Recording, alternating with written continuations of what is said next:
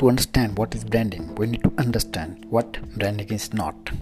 Branding is not a logo, it's just a symbol that people associate with your brand. Branding is not typography, branding is not the font that you use with your brand. Branding is, of course, not marketing. Branding is not a product. Brand, some people say that brand is a promise, but they are right somehow. But brand is not a promise as well well, branding is a sum lot of all the impressions that people get from your brand. Branding is a result. You say different things about your brand to different people.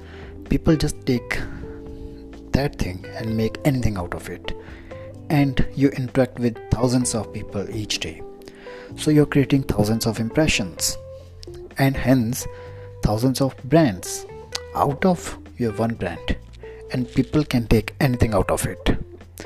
So, when you talk to a customer, you are telling a story.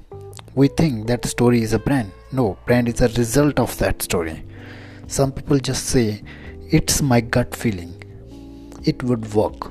Some people come out of with a checklist. We have a logo, we have a tagline, we have a website, we have a domain, and we are done. Nothing is right. Right is what happens in people's head. What we have achieved as a brand, what reputation we have created, messaging we are putting out, look and feel of them, our culture, how that affects people, how our employees behaving, all that stuff counts. It's a big world.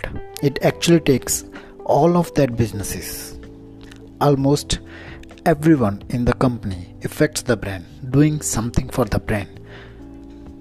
So, brand is a lot more than what we actually think, and let's create better impressions through branding.